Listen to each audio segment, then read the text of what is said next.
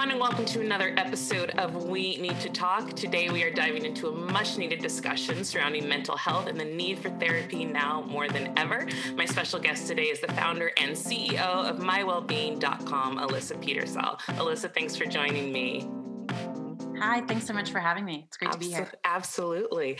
So, obviously there are not enough adjectives to describe how 2020 was for a lot of people um, but you know when things like you know last year happen and they're out of our control i think people feel almost a sense of guilt wanting to mm. seek help and there's also mm-hmm. a, a, sense of fear of wanting to just talk about how you're feeling and you know mm-hmm. looking around realizing well things are still are kind of okay for me so should i seek therapy? Should i be in this mm. position? And i've been a huge advocate for seeking therapy and and taking care of your mental health especially after last year. So i want to talk a little bit about your background and how you mm. got into the business of wanting to help people find therapy because i think it's a really beautiful thing um, that you've created this platform for people to be able to seek therapy and and do it in a um, an accessible way. So yeah, I just want to talk about your background and how you came to this point of creating mywellbeing.com. I appreciate that. So, I, for reasons that are unbeknownst to me, have always really been drawn to, first and foremost, helping people, and I've always been drawn to suffering a little bit. And I've come to learn a lot more about why that is in my own therapy. That I started my career in community organizing actually and went into communications and writing. And ultimately, when I decided to become a therapist, I per- prioritized my own search for a therapist, mm. only to find that the search process was a lot more frictionful than I thought necessary, especially as someone who is generally a tech enthusiast. And I'm happy to talk about and totally understand the risks that come with technology and social media, mm-hmm. particularly from a mental health perspective. But I found it fascinating and a bit disturbing that you could have a personalized order for Chinese food delivered to your door in two seconds, but when you wanted to find a therapist, you had to reach out to 100 people to get anyone to call you back. And you right. had to make sense of all sorts of jargon. So, similarly, when I started working as a therapist, I started meeting clients who were absolutely lovely as people. We connected, but were looking for something that I wasn't necessarily trained in. So we would spend 45 or 60 minutes on a first session, only for me at the end of the session to say, Look, I really appreciate you coming and sharing with me. It's a tremendous first step.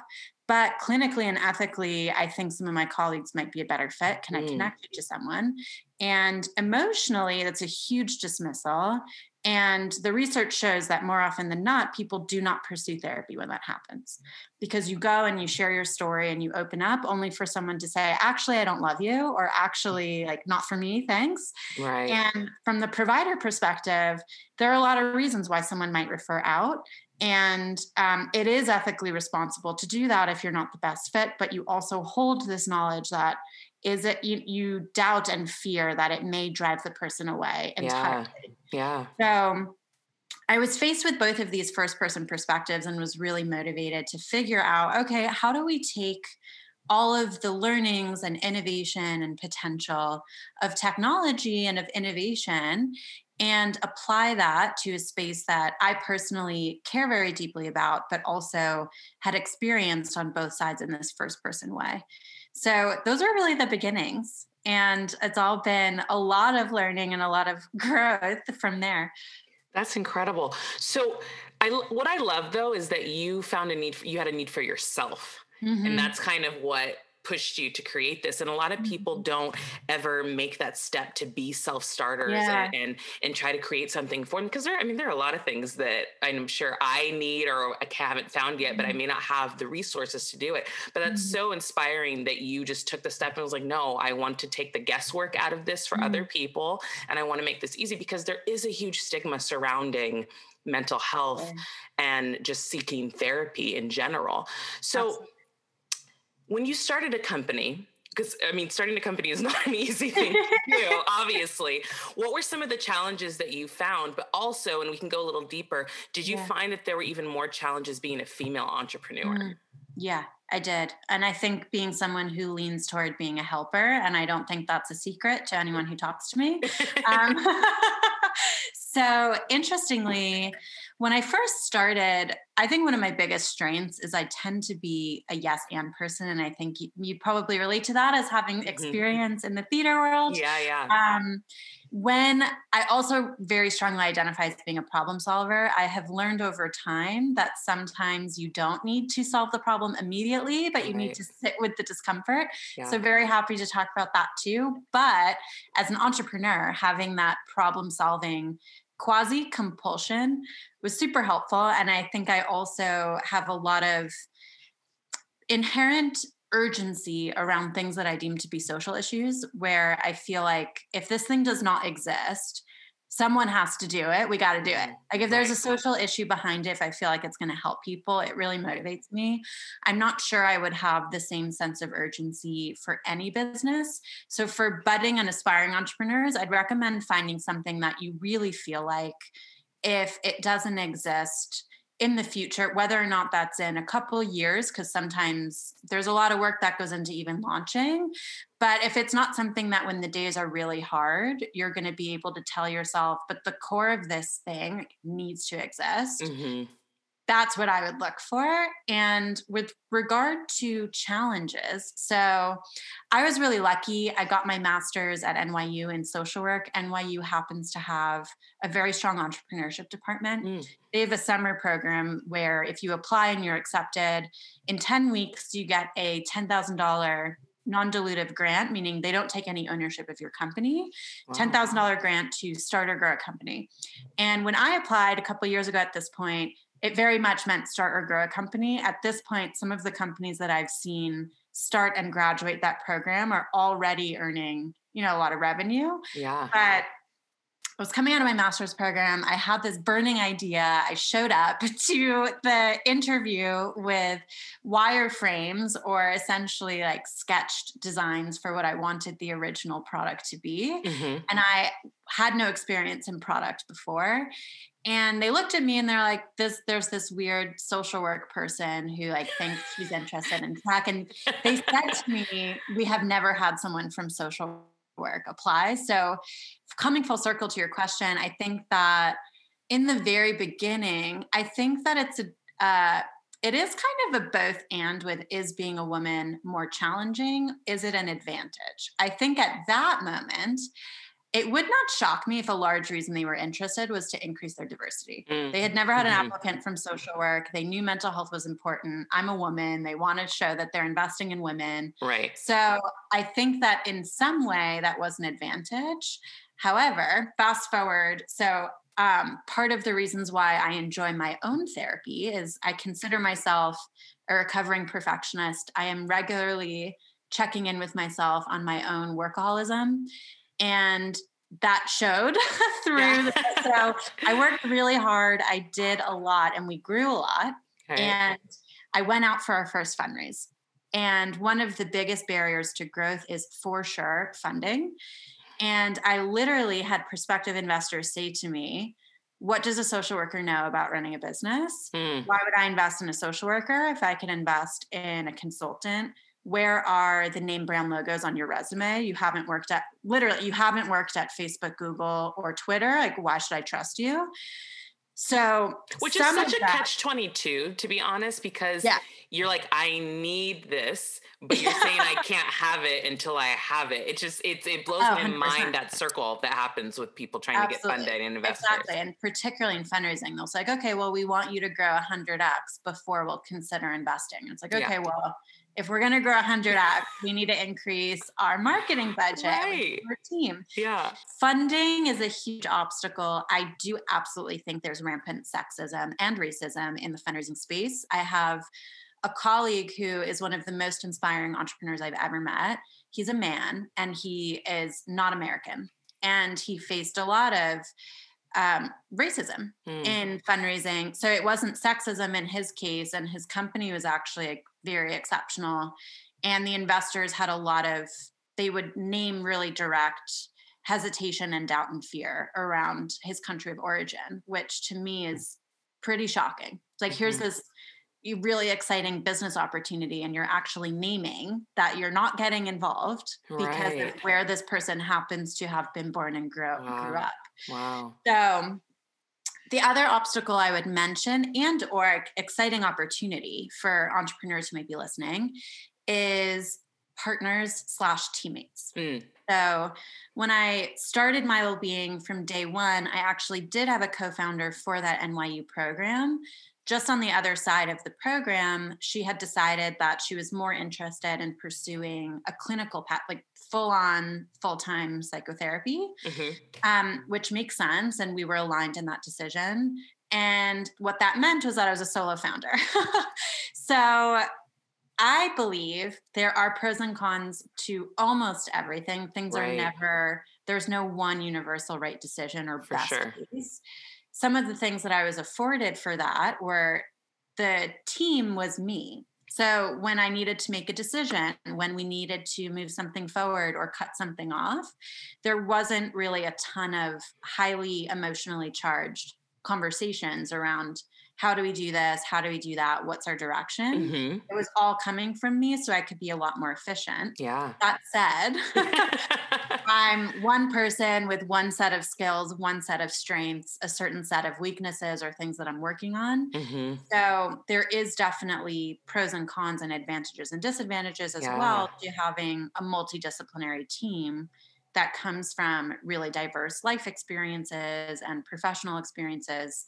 So if you have a marketing need or you have a finance need, people have a lot more lived and learned experience in those areas. Mm-hmm. And if you're trying to build a company that serves a diverse consumer base, which is almost every company. Mm-hmm. Right, right. It's really helpful to have people on the founding team who can see things from multiple perspectives and might catch some of your blind spots.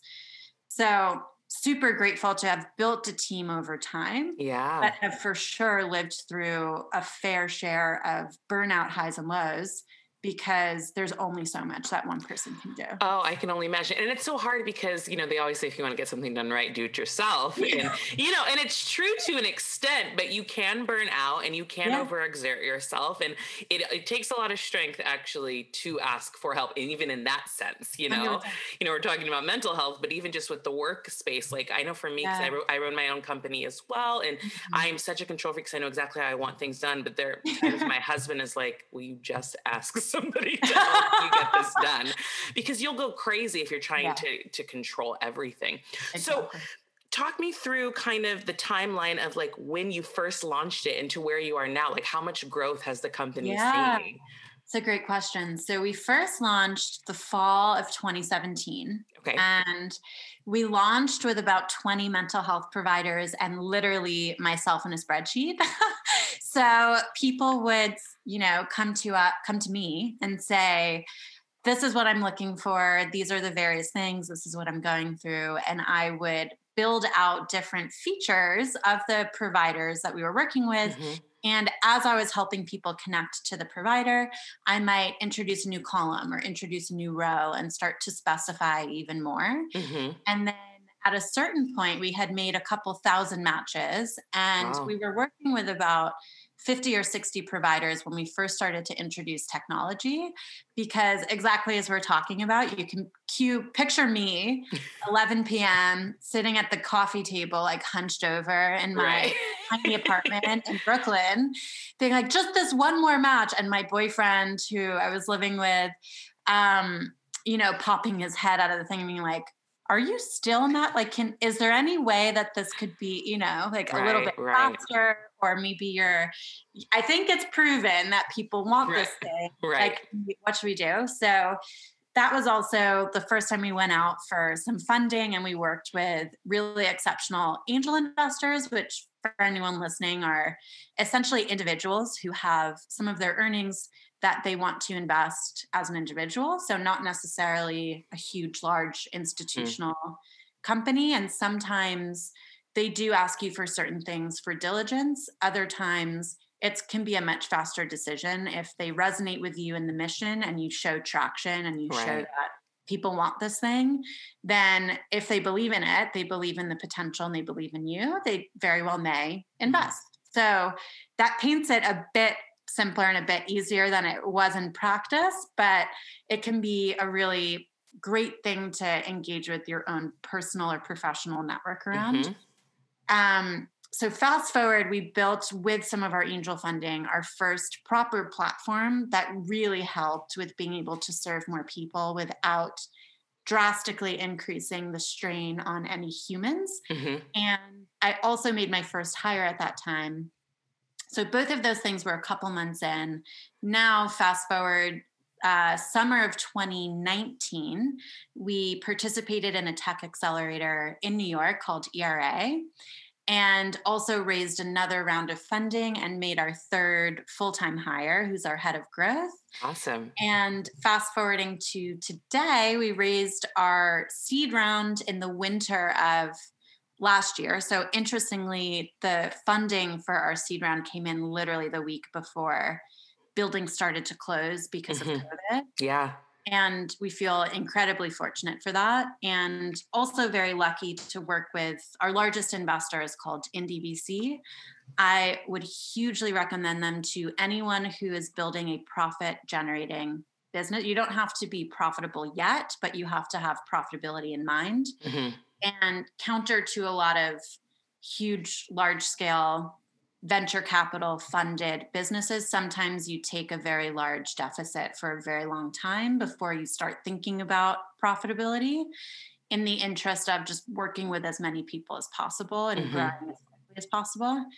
IndieVC is definitely focused on businesses that have unit economics that in the near future would have your earnings being bigger than your costs. Mm-hmm. And one of the things I respect most about them is that Bryce, who's the lead investor, is extremely knowledgeable and supportive, but they also prioritize investing primarily in women and BIPOC founders. So even just in some of the networking sessions I go to, in the Slack channel, in the way that they frame and set up their funding institution, mm-hmm. it's in my opinion, significantly more culturally competent and significantly more aligned with some of our values for me personally and at my well-being. So little that's a little bit more about indie but would definitely recommend them for anyone who might be listening who's yeah. building their business and is seeking some more funding that's great and I, I, love the inclusivity that you're talking about in regards to what you do and to what they do as well mm-hmm. i want to backtrack a little bit and and really dial in on mental health in general yeah. because like i mentioned before there is this huge stigma surrounding it in our society and our culture and there's this attitude of kind of sweeping things underneath the rug and mm-hmm. i know for me personally, I think that social media plays a huge mm. part in that yeah. because, you know, Instagram, Facebook, Twitter, whatever, it's always kind of a highlight reel of people's lives. So you don't really know what is going on. But why do you think there is such a stigma? And when do you think the shift kind of started to happen where, you know, talking about your struggles and your pain is not really an acceptable thing in society? Yeah, it's a great question. And I think one of the we'll we'll get to, i want to focus on what's challenging about talking about mental health and plant a teaser as we talk that i think one of the silver linings if there are any of covid is that i do think it's really accelerated the pace of conversation around mental health yeah. because so many people it, literally everyone are affected by challenges to their mental health yeah and i think covid gave us a universal reality of something mm. that we could contain that in and talk about in context of that was mildly less shameful because it had to do with our physical health. Yeah. So like, yeah. oh well, we're physically struggling, which of course has an impact on our mental health. Yeah. And it's something that we're all going through at the same time. So if I say I'm struggling because of COVID, it's okay to be struggling. But if I say that if before or after, if I said I was struggling about starting a family or not, yeah. or transitioning my career or not, or having difficulties with my own nuclear family or my friend group or dating, whatever it is. So I do think that the sheer volume of exposure to these highlight reels is incredibly stigmatizing. I don't think that's that was the I really don't think that was the original intention of social media. Mm-hmm. But I think when you're constantly seeing so and so got engaged, so and so got a promotion, so and so started their own company. Right. And all you're seeing is the highlight reel. Then, when your lived experience is a natural blend of things that are probably going well in your life as well, but mm-hmm. also things that are really hard, because life is really hard. Yeah. right, right. It feels like the proportion is off in your lived yeah. experience. And it yeah. feels like, why is there so much momentum and positivity and advancement happening for everyone else? And why is my life so much worse and so much harder? Yeah. Because we don't see the full picture and full story of what's happening for other people. And mm-hmm. I think as social media has evolved, everything, you know, you you do you get more engagement for things that are pretty you get more engagement yeah. for things that are pithy for things that are shareable for things that are flashy so i think that conditions people to share the things that get more affirmation and get right. more love right which then you know the the flat the hamster wheel goes on of you feel like you become addicted to the likes and the affirmations. So you want to share the good things because you know those perform better. And then other people are seeing the good things, so they feel worse. And if you are sharing the things and you're not getting the love that you were expecting, and your self esteem goes down. So it's a vicious cycle. Vicious cycle. something that I think can be helpful here to shed a little bit of um, something to hold on to. Mm-hmm. First and foremost, I think it's really helpful to constantly remind ourselves that it's not the full picture. Right. Right. And um, really, there's a full spectrum of what either a person or a company's reality is that is not necessarily strategically portrayed on their grid or in their feed. Mm-hmm. Um, but otherwise, I think it's really helpful to mix up who you follow. Yeah. yeah. There are something that I've seen that I really appreciate is there's an increasing amount of accounts that are a bit more authentic, down to earth. They may not necessarily show a ton of imagery around hardship or things that are really challenging, but there are a lot of either like coping mechanisms or context sharing around things or sharing tips, tools, and perspective around some of those things. So I do think also there's a lot more influencers who are trying to be a bit more open about yeah, I went out for fundraising and eight months later, we haven't gotten a yes. I've had 200 meetings. I'm really worried about mm-hmm. whether the thing that I'm working on has, say, four months left of cash in the bank. If no one says yes, right? like this might yeah, be it. And yeah. I think usually that would be something that people would very much have sheltered in and dealt with either on their own or with their co-founders or with their romantic partner. Yeah. And I do appreciate and see I think it's a very courageous thing to do and I think there are um optimistically a lot more people who are really trying to round out some of the narrative there. Yeah, so and be more authentic. I think authenticity is going to come into play a lot more, especially after the year that everybody's had. Yes. I absolutely agree with that. Um, what I wanted to touch on also, because I personally did make the step this year that I wanted to go into therapy, and yeah. I've always, oh yes, I know, I'm so excited.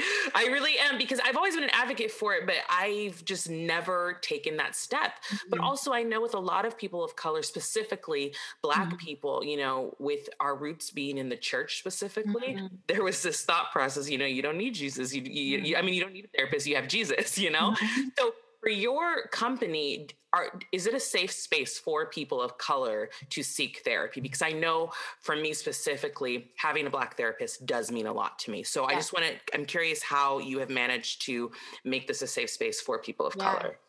Absolutely so we try very hard to have it be a safe space for people of color. And some of the efforts that we take there is we actually have discounts on our membership for providers of color if they're interested in that.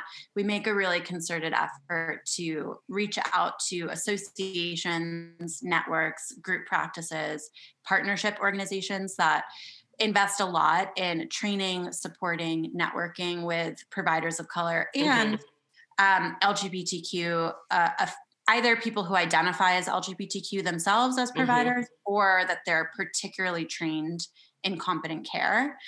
Um, And in our matching process, we match for things like logistics, largely being like fee and availability, mm-hmm. match for style, we match for issue areas that someone's hoping to work on, and we match for identity elements. So if it's important that someone work with a provider who identifies as Black or a provider who identifies as a certain age, mm-hmm. a certain sexual orientation, a certain gender, we do our best to match accordingly.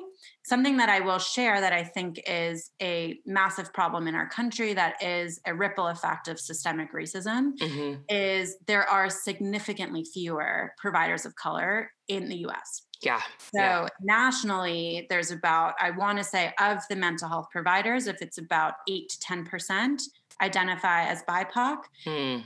Um, so what I believe is going to be an absolute necessity moving forward is helping people of color access training programs if they decide that that career trajectory is something that they want. Yeah. So the cost of education is exorbitant and there's been a lot of racism and oppression in the therapy space in particular, right. largely founded by older white men. Mm-hmm. So I think it's really important to have better access programs and programs that are culturally competent that aren't only teaching methodologies and theories that are largely rooted in European ethnocentric right. philosophy.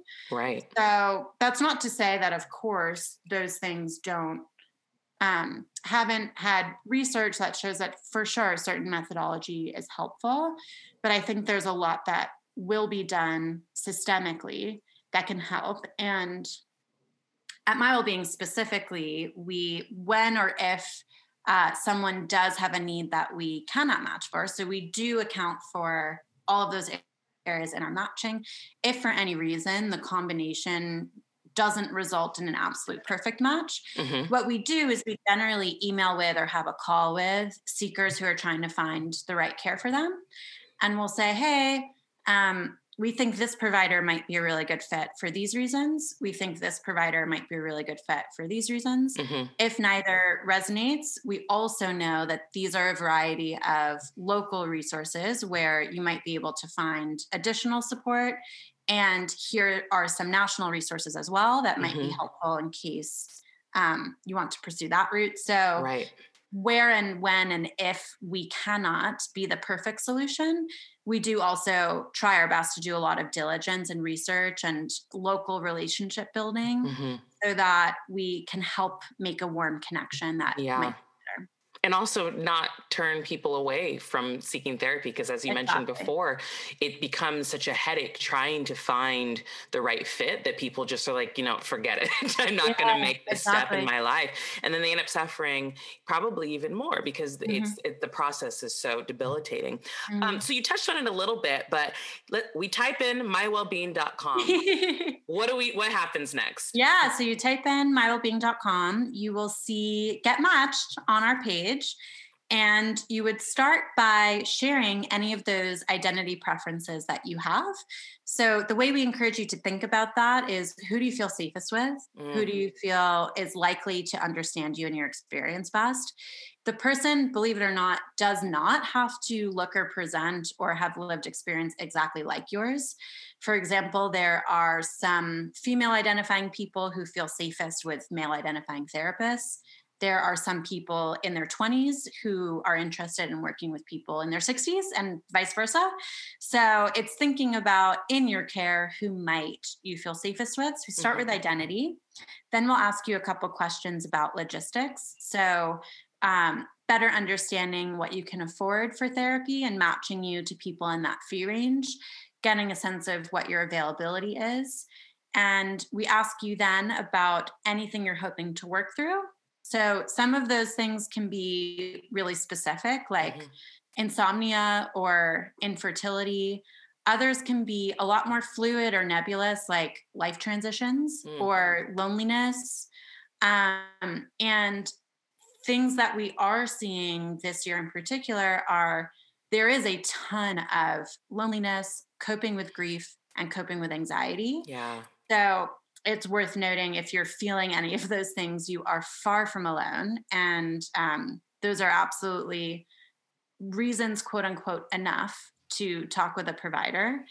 Um, and then finally, we ask about style, which is one of the most fun and, and different parts of the form, where we get to know would you want something that's very goal oriented? So sometimes you might say, I cannot fall asleep at night, and mm. I want to work with someone who will help me fall asleep at night. That's pretty goal oriented. Other times you might think, like, oh, I have this feeling of dread that's really hard to shake we might not know exactly yet where that's coming from. Is it in specific relationships? Is it related to work? Mm-hmm. So um, that might be closer to the second style, which is uh, a little bit more relationship based. Mm-hmm. And you would talk and share anything and everything that's top of mind for you.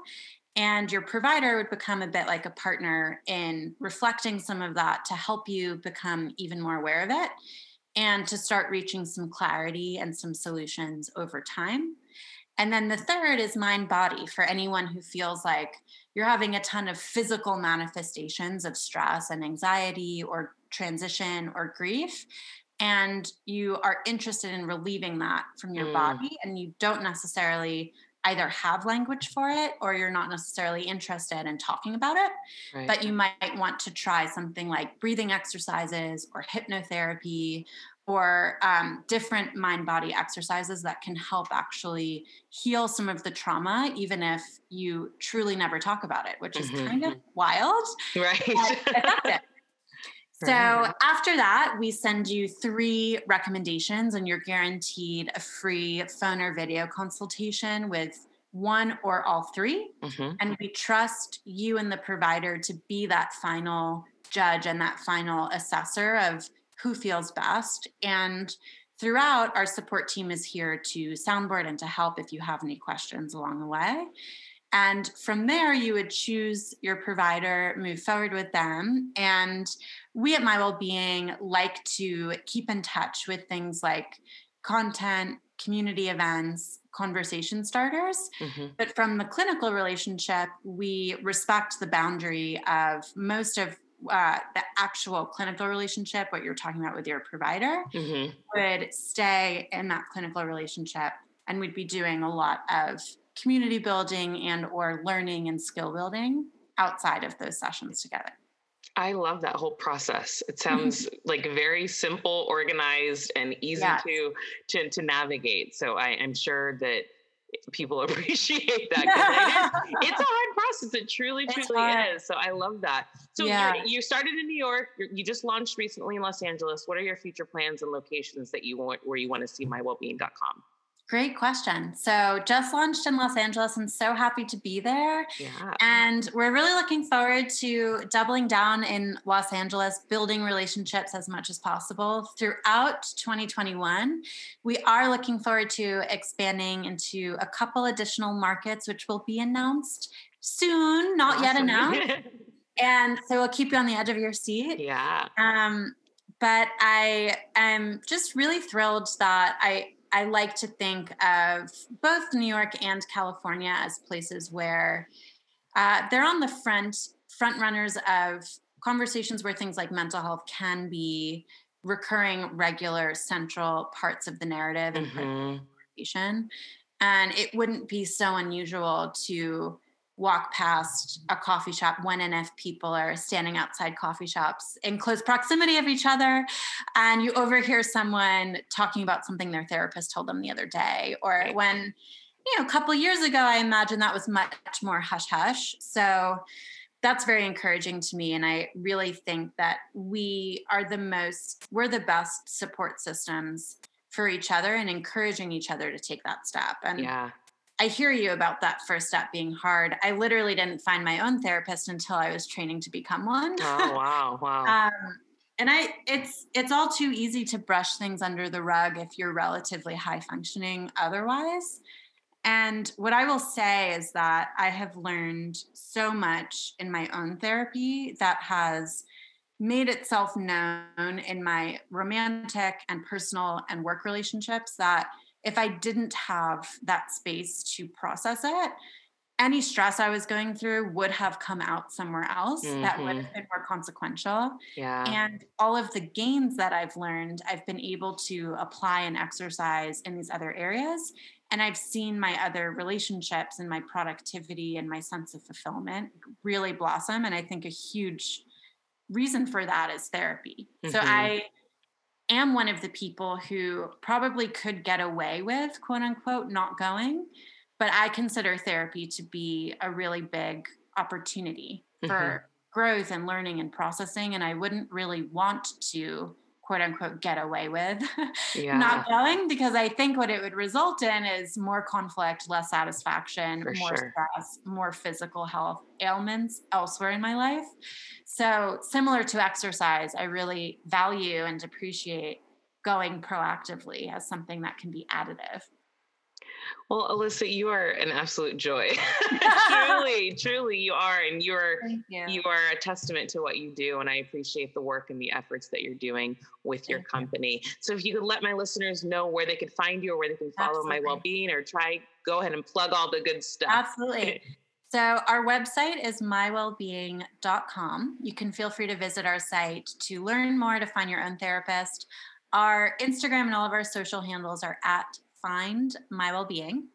And we do post a lot of absolutely free content tips and tools and perspective on there. So feel free to follow to dip your toe into the world of therapy if you're still thinking about it and want a little bit more insight a little bit more info before moving forward.